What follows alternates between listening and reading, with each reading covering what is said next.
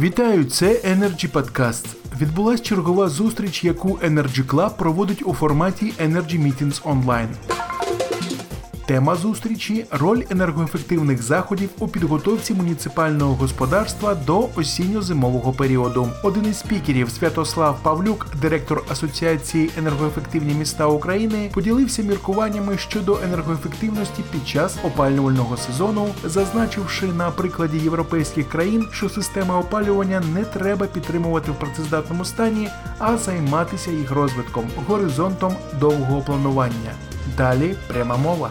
Енергоефективність це процес довгий і він потребує якби трохи довшого планування. Тому займатися ним місяць перед початком опалювального сезону це вже практично ну нічого не робити. Тому це процес постійний. Питання має стояти, яким чином нам процес. Зробити постійним, плановим і правильним. Ми, ми недавно аналізували різницю між схемами теплопостачання в Україні і в інших європейських країнах, і в основному базувалися на швейцарській моделі. Перш за все, це підхід, за якого в Україні ми всі останні 20 там або більше років займаємося не розвитком мереж і не переходом до мереж наступної генерації, там третього, четвертого, там п'ятого якогось е, покоління, тобто низькотемпературних до використання е, джерел міськідного тепла. А вся логіка діяльності е, міст і вся логіка діяльності там мінрегіону держави загалом будувалася на тому, як втримати систему в працездатному стані, тобто вона не, не, орієнтується на формування якихось наступних кроків, як ця система мала би бути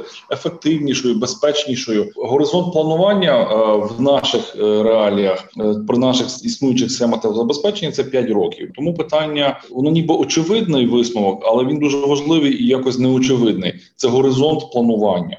Якщо ми не будемо мати горизонту довгого планування, а в швейцарця він складає 20 років з операційними планами на 10 і з переглядом його кожних 5, а ми його робимо на 5 років і передаємо кожних 2, а далі ми цього не бачимо. То ми не вийдемо з цієї безконечної біганини, латання дірок. На сьогодні все це були Energy Podcast. Цікаві розмови на актуальні теми сьогодення. Залишайтесь з нами. Energy Club. пряма комунікація енергії.